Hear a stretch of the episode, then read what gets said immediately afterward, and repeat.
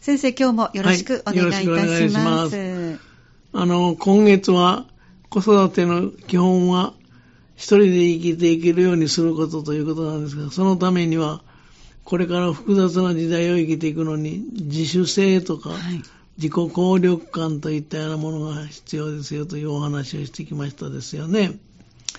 で、自己効力感というのは、自己肯定感があって自己効力感が育つんだ。で、自主性が育ってこそ主体性が身につくんだという、そういうことも繰り返し言ってきましたけれども、はい、あの、先週の続きをもう一遍繰り返しておきますと、はい、自主性の育て方というのかな、基本的には子供の自主性を育てるにはどうしたらいいかという、一つは、先月の続き、繰り返しになりますけど、自分で考える力を身につけさせる。だから、これ、例えばこれどうしたらいいのと尋ねてきたときにすぐ答えを言わずに、あなたならどうするのというふうに投げかけてみる。投げ返して返すという言葉をよく言いますけど、そういうこともしながら、子供にまず考えさせるということが大事だと。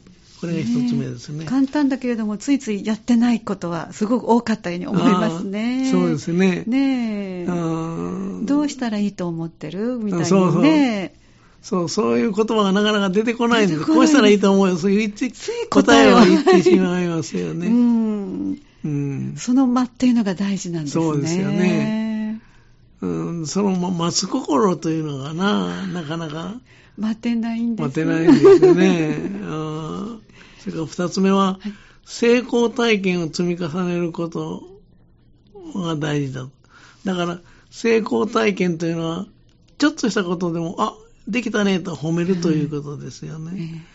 で、失敗することを分かっててもやらせてみて、そうその失敗をすることも非常に大事です。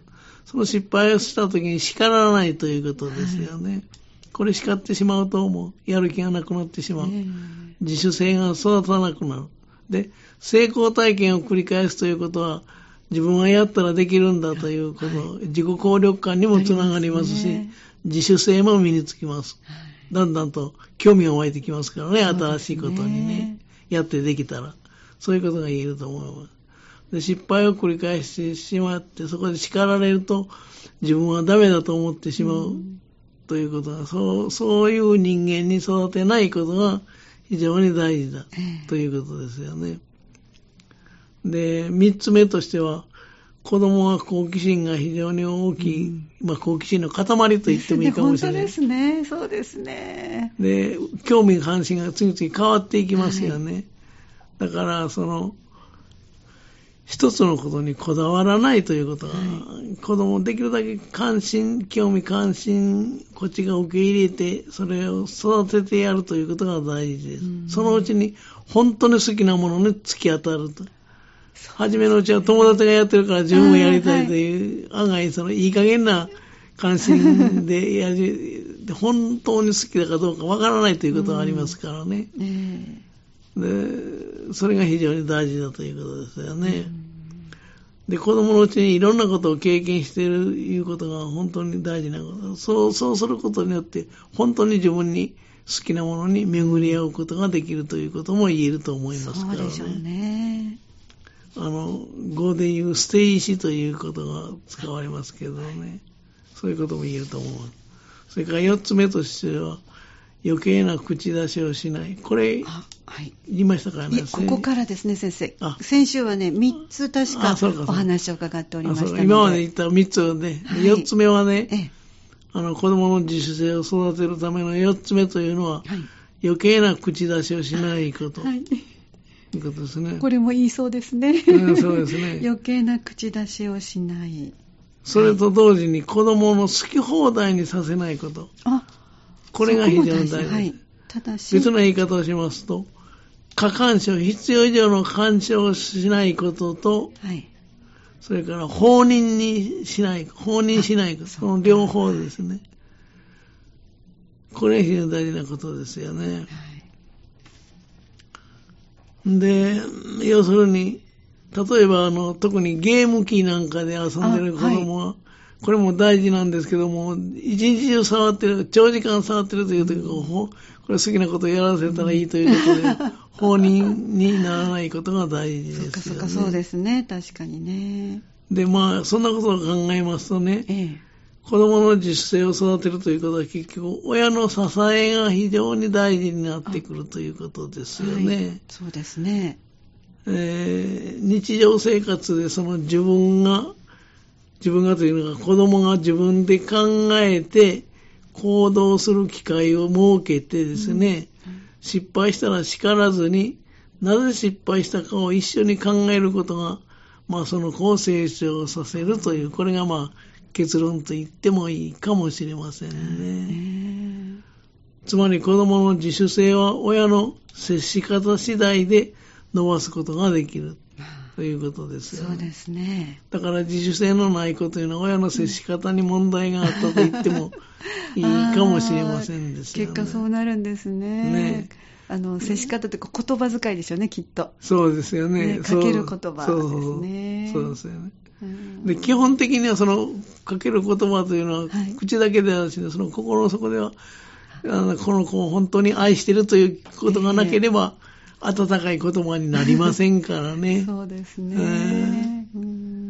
で、子供に親から離れた後も、その、自分で生きていける力をつけさせるには、自主性を育てるということが非常に大事になってきますよね。でこれが親のまあ役割と言ってもいいかもしれません。親離れできる子供に 育てること。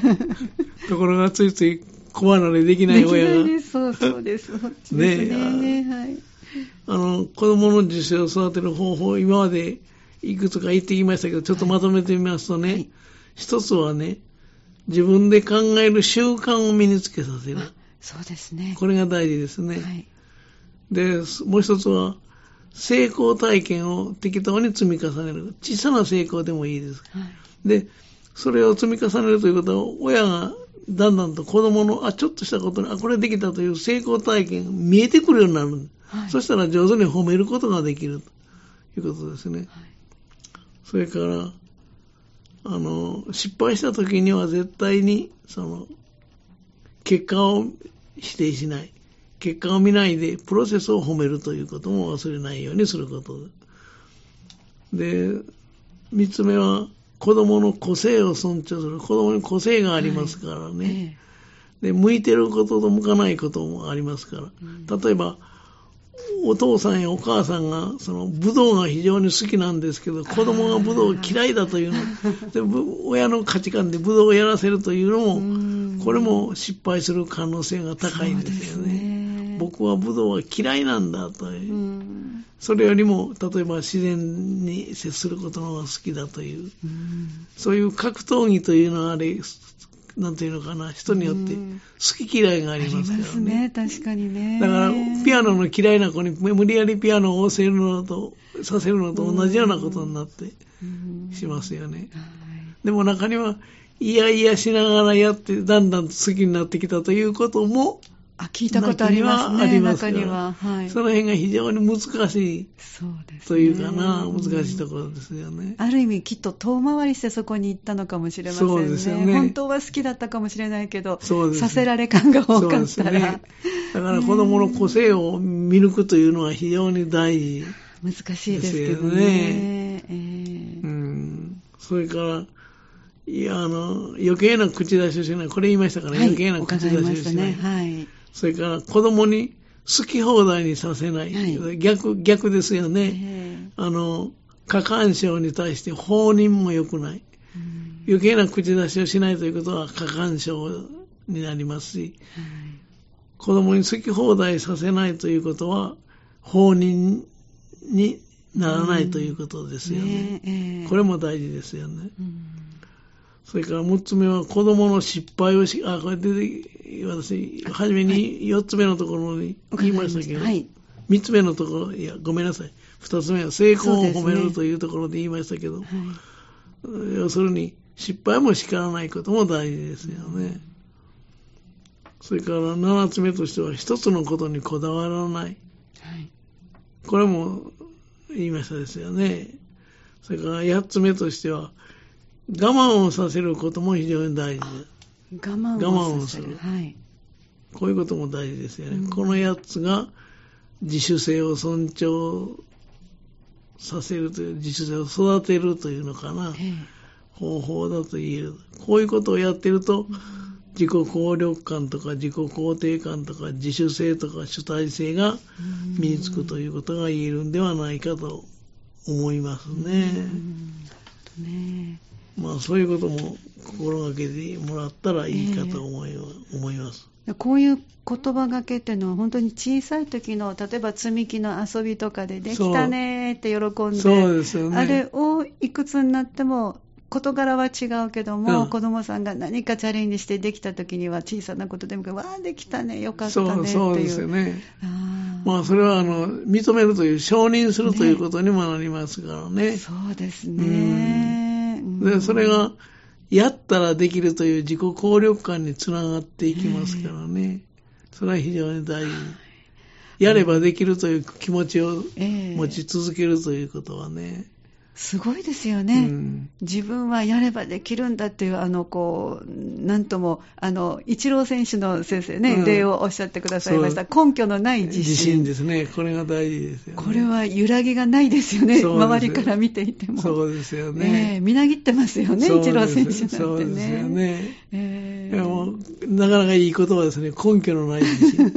それはやっぱり自己肯定感と自己効力感が高いから、そういうことが言えるんだと思うんですよ。ね、で、実際成し遂げていかれますしね。そうですよね。えー、うん、で、その分の努力ももちろんされてますけど。もちろんね、努力もね。うん、特に日本人というのは努力を好むタイプですからね。えー、コツコツと、ね、才能よりも努力の方を重んじるというのかな。えー、なんかある方は、努力をできる才能を持っているなんていう言い方もしますけど。そうですね。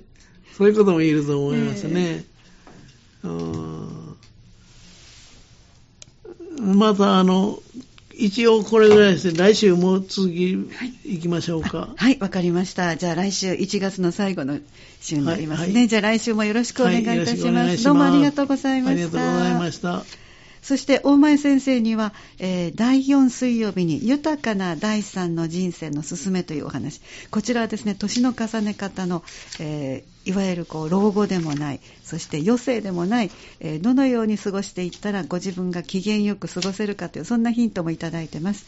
今月は1月24日の午後3時10分からになります。ぜひ今週の水曜日3時10分からもお聞きください。